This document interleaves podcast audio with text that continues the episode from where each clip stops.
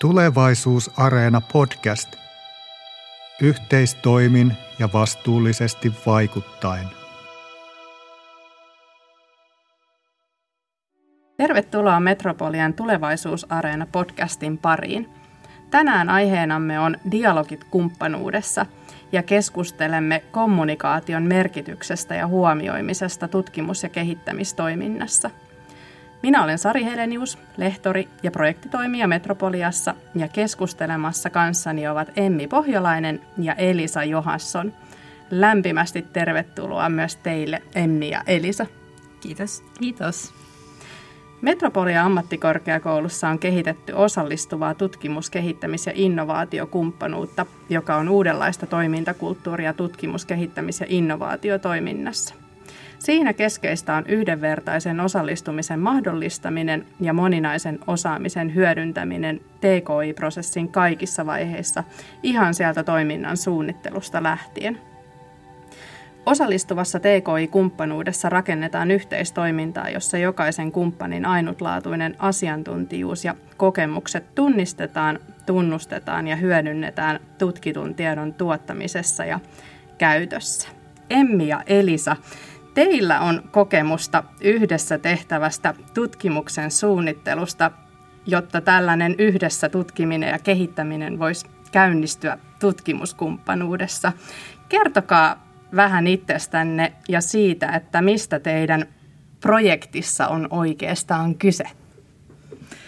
Joo, no jos mä aloitan, on tosiaan Elisa Johansson, teen puheterapiaa aikuisten kanssa ja voisi sanoa, että tämä projektimatka on alkanut ehkä jo 2017, kun menin koulutukseen Kanadan Afasia-instituuttiin. He on kehittänyt tämmöisen SCA-tekniikan, jossa nimenomaan pakotetaan se ammattilainen sinne samalle puolelle pöytään. Nyt pakotetaan lainausmerkeissä, koska sen huomaa heti, että se on hyvä asia, kun, kun menee sinne samalle puolelle pöytään.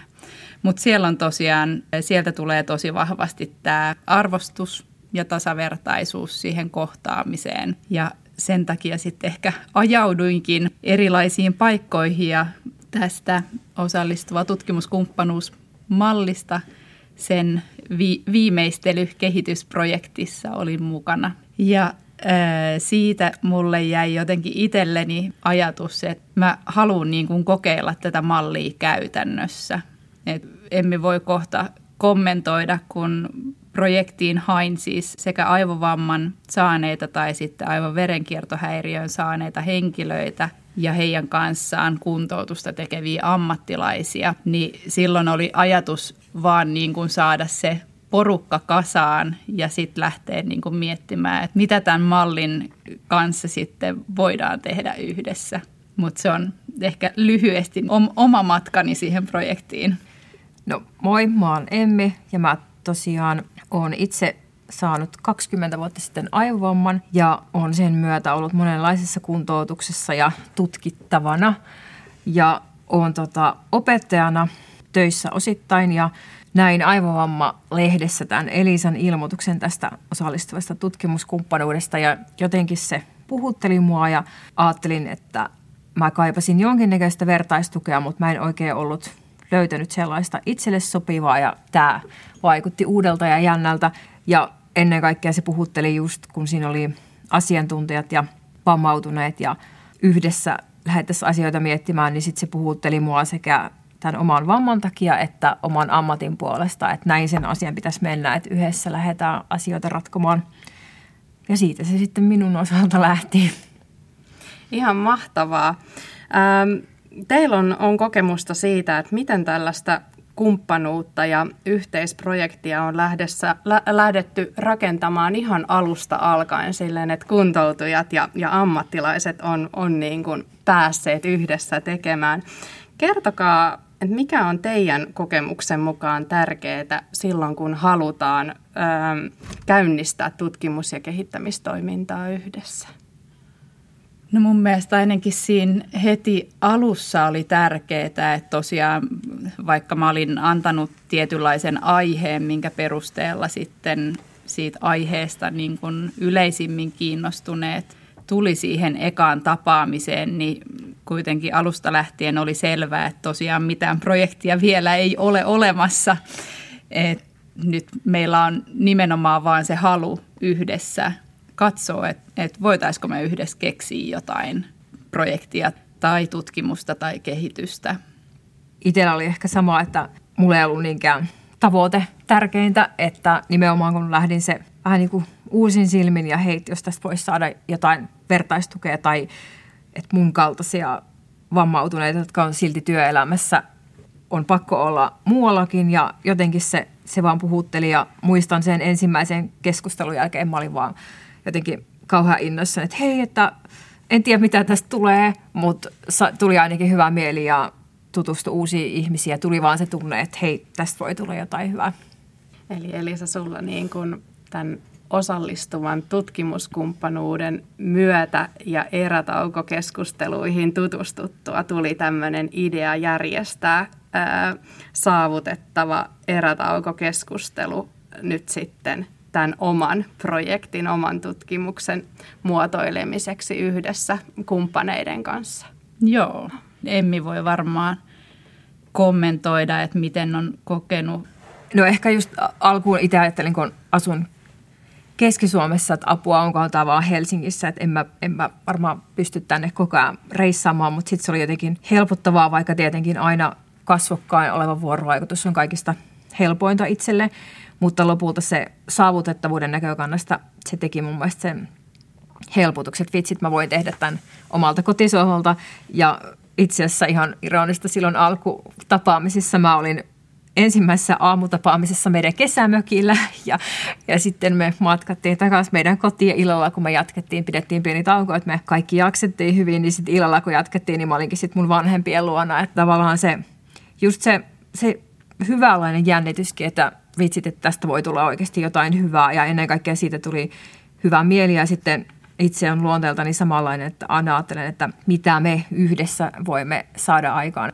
Miten hyvin sanottu ja mä mietin just tätä, että on niin löytynyt semmoinen aihe tai, tai semmoinen porukka, johon haluaa tulla mukaan ja, ja sitten miten nämä etäyhteydet on sit mahdollistanut sen osallistumisen ehkä eri puolelta Suomea tai eri paikoistakin, niin, niin oikeastaan kuulisinkin mielellään, että, että mitä asioita on pitänyt huomioida ja, ja mitä järjestelyjä se on vaatinut, kun tämmöisiä keskusteluja te olette käynyt, että miten semmoinen yhdenvertaisen osallistumisen mahdollistaminen on käytännössä voinut toteutua? No mun mielestä ainakin siinä alussa, kun me ei vielä tunnettu kauheasti niitä, että mitä asioita kenenkin kanssa pitää huomioida. Ja nyt siis puhun ihan kaikista, myös, myös itsestäni, että mitä mun pitää huomioida. Mutta toi huomioitiin ainakin sitä kellonaikaa, eli semmoinen kellonaika, että tosiaan kaikki ovat virkeinä. Huomioitiin niitä taukoja sinne – sitten me huomattiin myös nimenomaan niissä ensimmäisissä, kun ei ollut vielä sitä, että sä ymmärrät jo melkein kun nykyään kun Emmi aloittaa, niin mä melkein jo tiedän tai ymmärrän, että, että mitä, mitä Emmi on sanomassa, kun ollaan tullut tutuiksi. Mutta siinä alussa me tarvittiin siis sitä jaettua ymmärrystä, mikä konkreettisesti oli siis jaettu valkotaulu, mihin me kirjoitettiin, että, että mistä me keskustellaan, mitä me ollaan sanottu – että se piti olla siinä edessä. Ja ehkä just sellaista tasavertaisuutta, että meitä oli kuitenkin just ammattilaisia ja meitä vammautuneita, niin sitten se, että ei ollut juuri se ehkä auto, että ei ollut sellaista foorumia, että Eli sai etukäteen kysynyt, että kerro itsestä sinne nämä asiat ja ei, ei edellyttänyt mitään. Että jokainen, mitä itse kannatan aina opiskelijoille, että kerrot sen verta itsestä kun haluat – että ei ole liikaa määritetty, koska se voi laukasta ihmisillä esteitä, että en mä halua, että mä en halua tota kertoa, että tavallaan oli niin kuin mukava nähdä, että ehkä kaikki oltiin osittain jännittyneitä ekalla kerralla ja ehkä osa oli pidättyväisempiäkin, mutta sitten se tunne, kun joku kertoi ja jotain itsestään, niin sitten tuli, että hei mä oon ajatellut tota samaa ja ehkä just sieltä se alkoikin se näiden dialogien se paras tullakin, että joku sanoi jotain, että vitsi mä oon just tota ajatellut tai että enpäs ole tota ajatellutkaan, niin se hyvällä tavalla auttoi ja kun jokainen oli siellä omassa kotona, niin ehkä se siinä alkuun auttoikin, ettei tullut sellaista perinteistä vuorovaikutuksen jännittyneisyyttä, että mitä mulla on päällä tai ai toi näyttää tuolta ja miten mä nyt oon, että, että tavallaan hyvässä ja huonossa Teamsissa tai Zoomissa olo blokkaa meiltä tiettyjä asioita pois, että me keskityttiin ehkä paremmin kuuntelemaan, kun kiinnittämään ulkoisiin tekijöihin huomiota. Mahtavia huomioita ja mä ajattelin, että kyllä te olette hirveän hienosti niin kuin järjestelyillä kyenneet huomioimaan sitä osallistumista.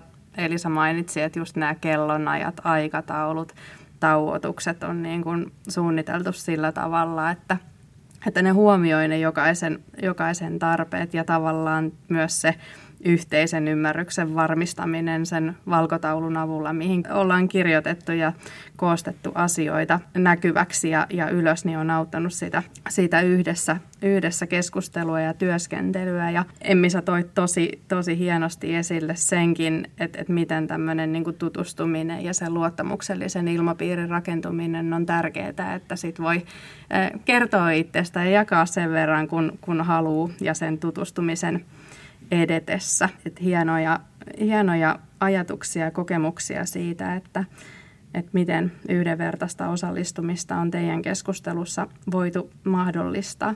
Mä mietin vielä, hei, että keitä näissä keskusteluissa on ollut mukana? Ihan alkuun meitä oli, kun meitä on ollut viisi, neljä, mm. viisi vammautunutta Joo. ja sitten kaksi asiantuntijaa.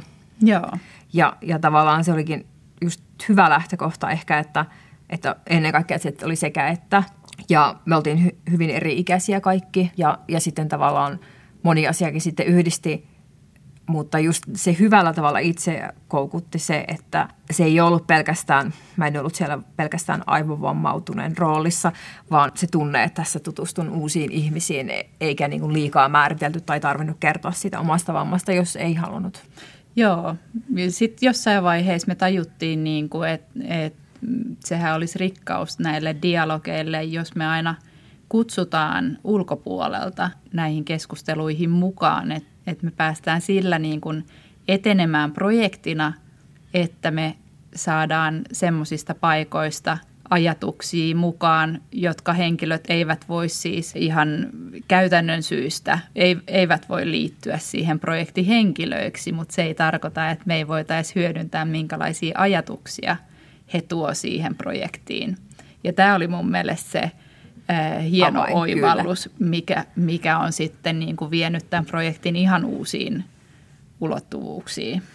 Ja vielä jos tota, voi lisätä, niin mun mielestä se on antanut meille niin kuin projektina rohkeutta, että me ollaan kuultu, että semmoista tietynlaista tahtotilaa on olemassa aika laajasti. Ja silloin se on antanut vaan lisää niin kuin bensaa, että me ollaan oikeilla jäljillä ja tätä kannattaa jatkaa.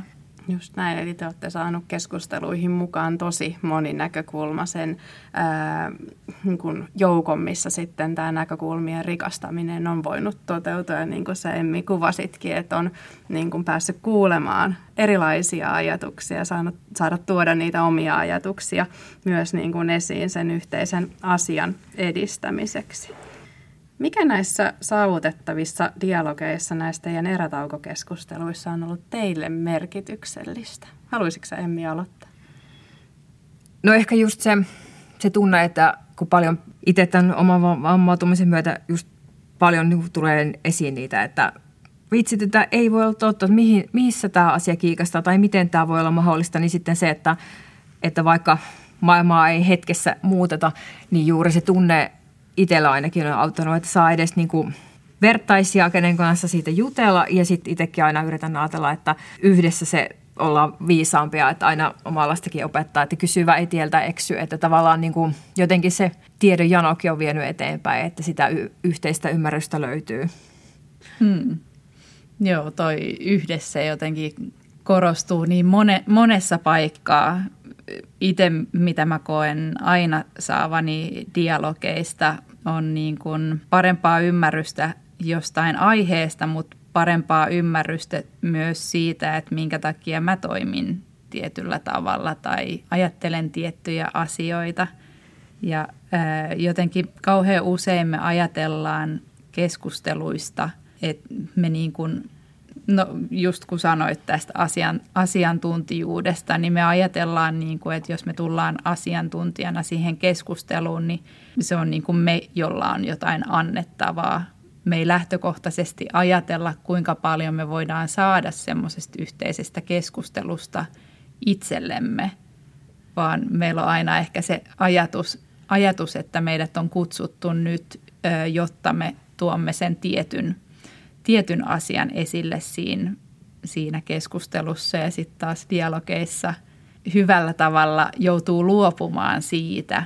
Mitä oli itse ehkä alun perin niin, ajatellut. Niin, ja se on niin kuin hyvä, hyvä juttu jotenkin niin monta kertaa tuon projektin tapaamisten jälkeen miettiä, että et en olisi taas uskonut, että et missä ollaan niin kuin sen tapaamisen jälkeen ja just ehkä ihmisten näkökanta, vaikka me moni sanotaan, että me ollaan suvaitsevaisia ja ymmärtäväisiä ja moni haluaa olla, mutta ehkä urheilutermin vertauksena jokaisen näkökenttä on suurin piirtein se pesäpallokentän sektori, mikä ei ole kuitenkaan kauhean laaja, vaikka ajattelisikin ja toivoisi, että on. Mutta tavallaan näissä yhteisissä keskustelussa, niin vaikka – voi olla, että keskustelun jälkeen on edelleen oma kanta, mutta sen keskustelun aikana tavallaan pyörit niin kuin sen koko ympyrän 360 astetta sektorina ympäri ja sitten tulee, että no nyt mä ehkä vähän ymmärrän vaikka, että miksi se joku sanoo niin tai, tai että tämä on varmaan se, mistä se homma on kiikastanut. Itse ainakin on aina lohduttanut sit se tieto, että vaikka se asia ei välttämättä vielä ole miksikään muuttunut, mutta ne muut näkökannat, mitä ei ole tullut edes ajatelleksikaan, koska jokaisella kuitenkin on oikeus siihen omaan mielipiteeseen. Joo, nämä dialogit mahdollistaa sitä näkökulmien jakamista ja rikkautta, mikä avaa tavallaan ovia sit siihen, että voit oppia uusia asioita itsestäsi, voit ymmärtää itseä ja muita, muita paremmin, oppia niin yksin kuin sitten yhdessäkin. Mitä hyötyä näistä dialogeista on ollut teidän projektin kannalta?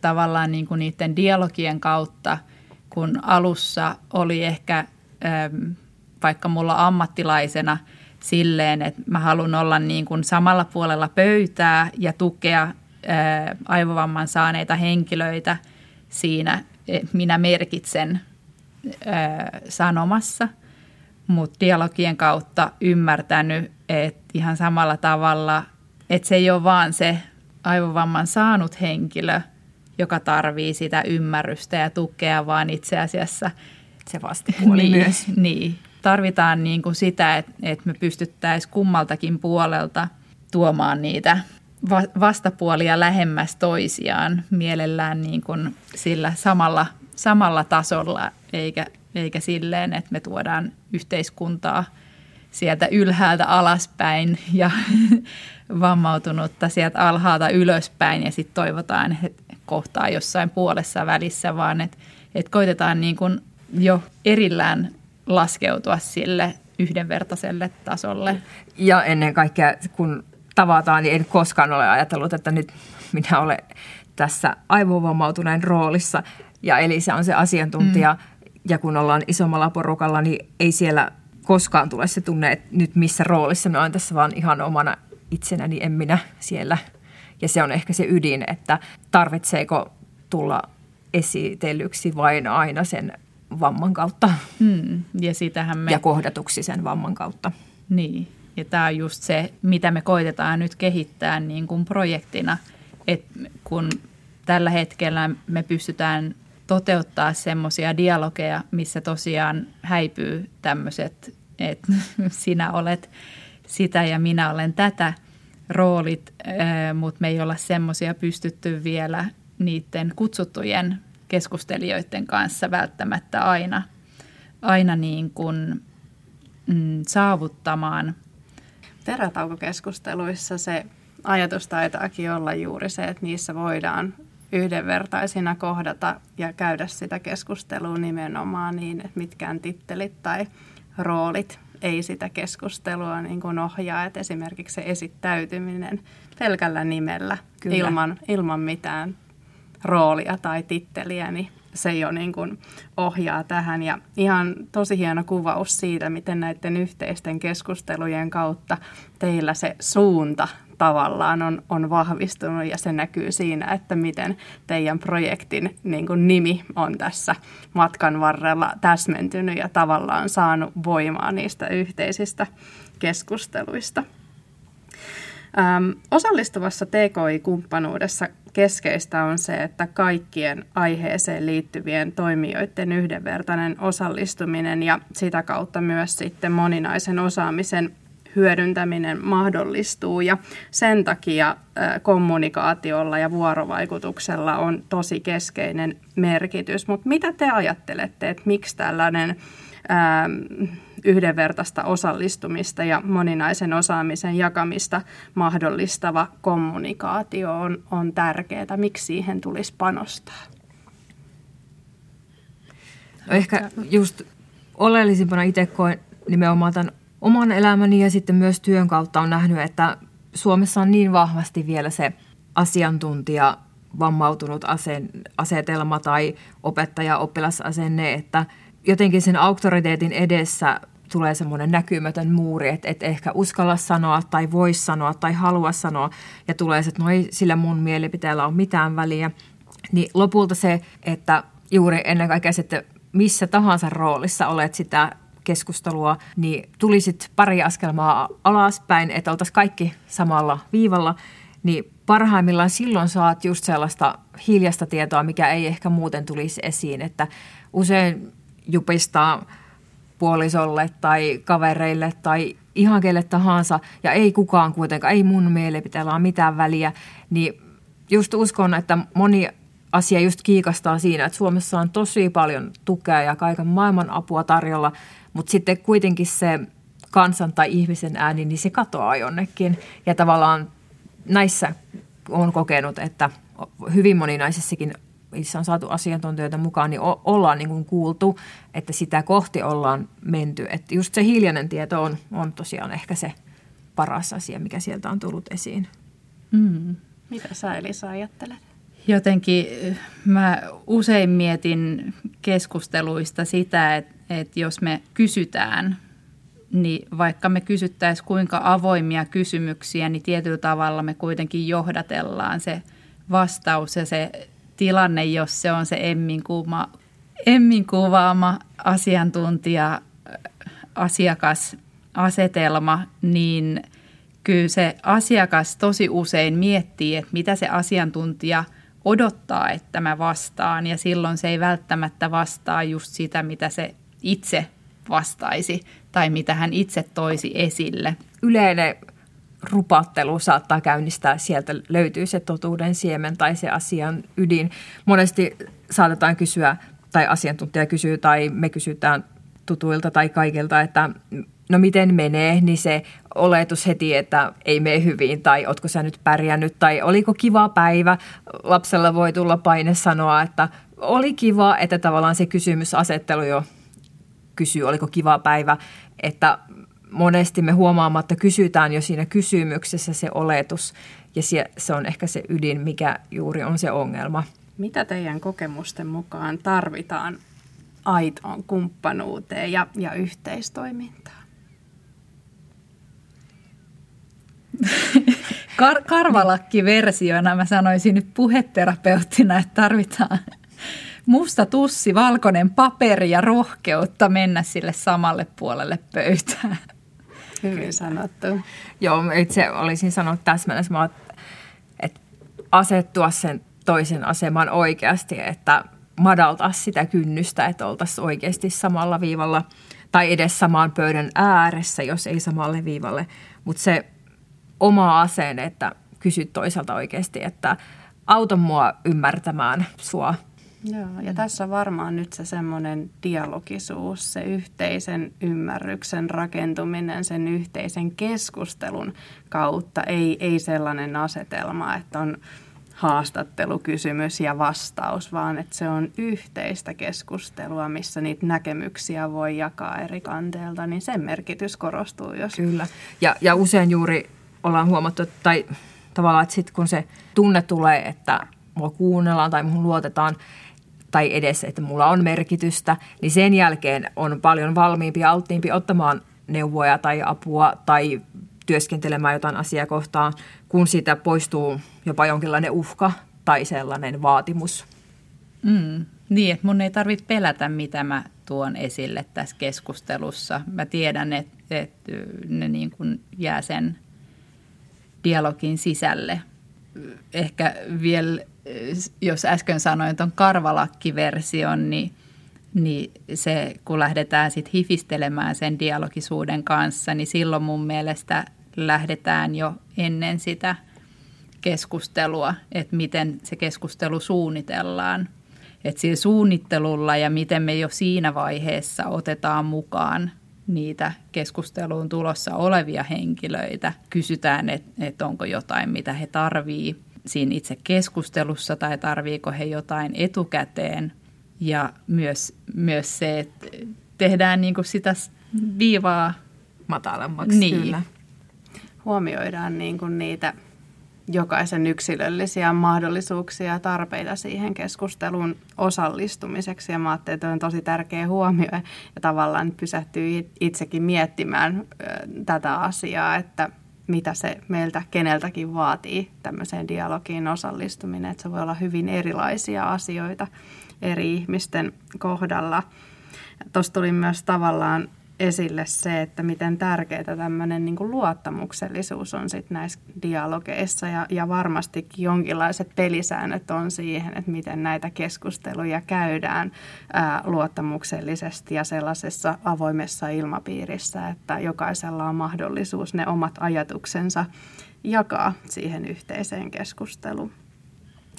Mitä te sanoisitte, että mitä vaikutuksia yhdenvertaista osallistumista ja, ja moninaisen osaamisen jakamista mahdollistavalla ää, saavutettavalla kommunikaatiolla ja dialogilla on tutkimus- ja kehittämistoiminnassa?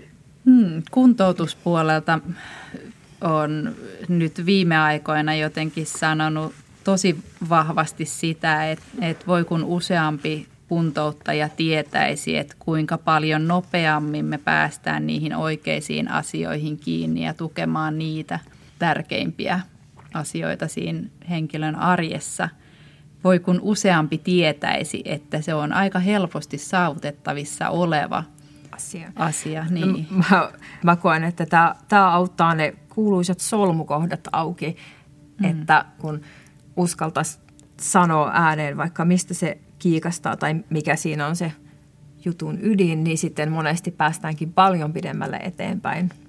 Ja jotenkin ne asiat ratkeaa paljon helpommin yhdessä keskustellen ja, ja pohtien, jos, jos oikein ymmärsi. Elisa, sä oot puheterapeutti ja sulla on nyt erityistä osaamista ja asiantuntemusta esteettömästä ja saavutettavasta kommunikaatiosta ja vuorovaikutuksesta, niin minkä neuvon tai vinkin sä antaisit, jonka ihan kuka vaan oikeastaan voi, voi huomioida, kun, kun yhdenvertaisuutta halutaan edistää vuorovaikutuksessa? No mun mielestä kaikki lähtee siitä, että me uskalletaan ottaa suora katsekontakti toiseen. Se katsekontakti oikeastaan välittää jo sen isoimman osan siitä, että mä arvostan, mä katson sua, mä oon, oon niin kuin läsnä tässä tilanteessa. Ja sitten se, että me kirjoitetaan asioita esille, se, että meillä on yhteinen paperi tosiaan ja kummalla tahansa on mahdollisuus sanoa, että hei nyt sä kirjoitit muuten väärän asian, tota mä en tarkoittanut. Niin ne on semmoisia konkreettisia asioita, niin ne on hyvin pieniä tekoja niin. tavallaan tässä ihmisten välisessä olemisessa. Niillä pienillä teoilla on tosi iso merkitys sen mm. vuorovaikutuksen rakentamisessa.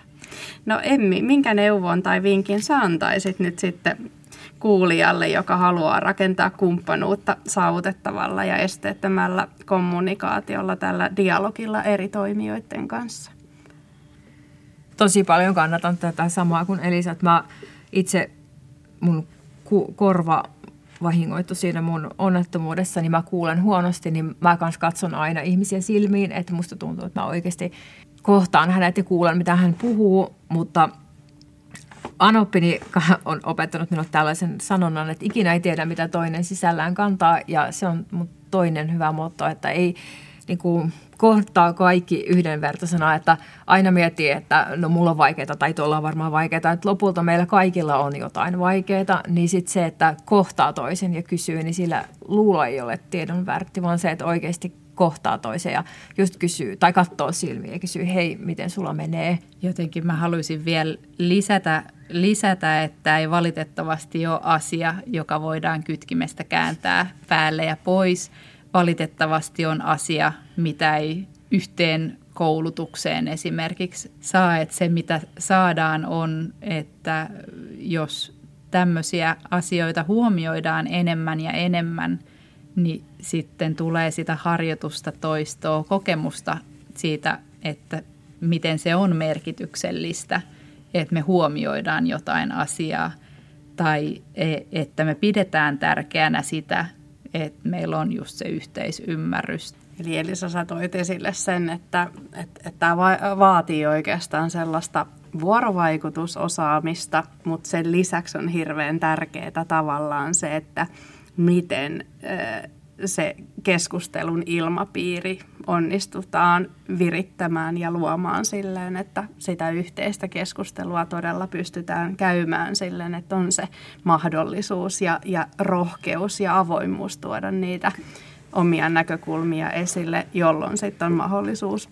Kyllä, ja ehkä just se, että ei, ei oleteta, että me monesti sit huomaamatta ollaan näennäisesti ymmärtäväisiä, mutta sitten kuitenkin olettaa, että no niin, niin se sanoo nyt noin ja sit, sitten se semmoinen tietty oletus luo jo semmoiset portit, että hei nyt mä en kuitenkaan kuuntele tota, mä mm-hmm. pitäydyn omassa kannassa, että just se, että uskaltaa niin kun hypätä askeleen eteenpäin, että hei no mietitään, että moni on huomaamatta todella kuitenkin ennakkoluuloinen, että ei, ei lähde siihen – ja mun on pakko sanoa, että, että toi on nimenomaan se, että, että kun me lähdetään kirjoittamaan niitä asioita siihen esille, niin silloinhan me ei voida tätä näennäistä, joo joo mä ymmärsin mitä sä sanoit tehdä, koska me ollaan paljaana siinä paperilla, ymmärsinkö mä oikeasti mitä sä tarkoitit vai et. Mm. Ja se on niin kuin hyvä, hyvä asia, että tosiaan me tarvitaan sitä rohkeutta, että me lähdetään kirjoittamaan niitä asioita – esille ja ollaan valmiita siihen, että ekat viisi sanaa mä kirjoitan väärin.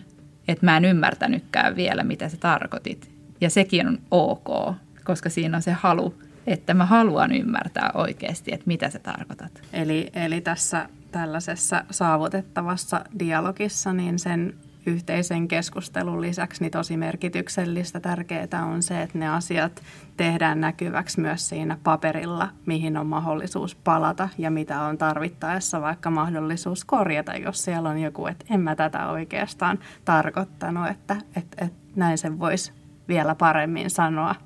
Elisa ja Emmi, kertokaa vielä, että mitä seuraavaksi teidän ja kumppaneiden yhteisprojektissa? meidän ajatuksena on tosiaan se, että me enemmän ja enemmän näkyvämmin käytäisi näitä dialogeja, että useammalla henkilöllä olisi mahdollisuus nähdä, että minkälaista se semmoinen keskustelu, mitä me voidaan luoda nyt tämän projektin kanssa, miltä se näyttää. Kiitos Elisa ja Emmi, kun kerroitte tämän teidän esimerkin näistä saavutettavista dialogeista. Ja nyt jos joku on tästä kiinnostunut, niin, niin olisiko tästä mahdollisuus kuulla jostain lisää? Meihin voi olla hyvin matalalla kynnyksellä yhteydessä ja, ja mielellään tullaan myös järjestää tämmöisiä dialogikeskusteluita. Et vaikka projekti lähti liikkeelle siitä, että, että oli se niin kuin aivovamman kanssa merkityksellinen arki, niin lopulta yhteisten keskustelujen myötä ollaan huomattu, että tämähän niin kuvaa kaikkia erilaisuutta ja yhdenmukaisuutta, että ei pelkästään aivovammaa saaneet tarvitse tällaista, vaan kaikki. Mm. Ja loppupeleissä me ollaan kaikki erilaisia. Silloin me kaikki hyödytään siitä, että me huomioidaan toinen toistemme erilaisia ja ominaisuuksia. Kuullaan, kuunnellaan toisiamme. Niin, ja mennään yhdessä eteenpäin. Hei, lämmin kiitos teille kokemusten ja ajatusten ja asiantuntijuuden ja osaamisen jakamisesta Emmi ja Elisa. Kiitos. Kiitos. Ja oikein paljon kiitoksia myös kuulijoille. Tämä podcast käsittelee osallistuvaa TKI-kumppanuutta Metropolia ammattikorkeakoulussa ja verkostoissa kestävän hyvinvoinnin edistämiseksi.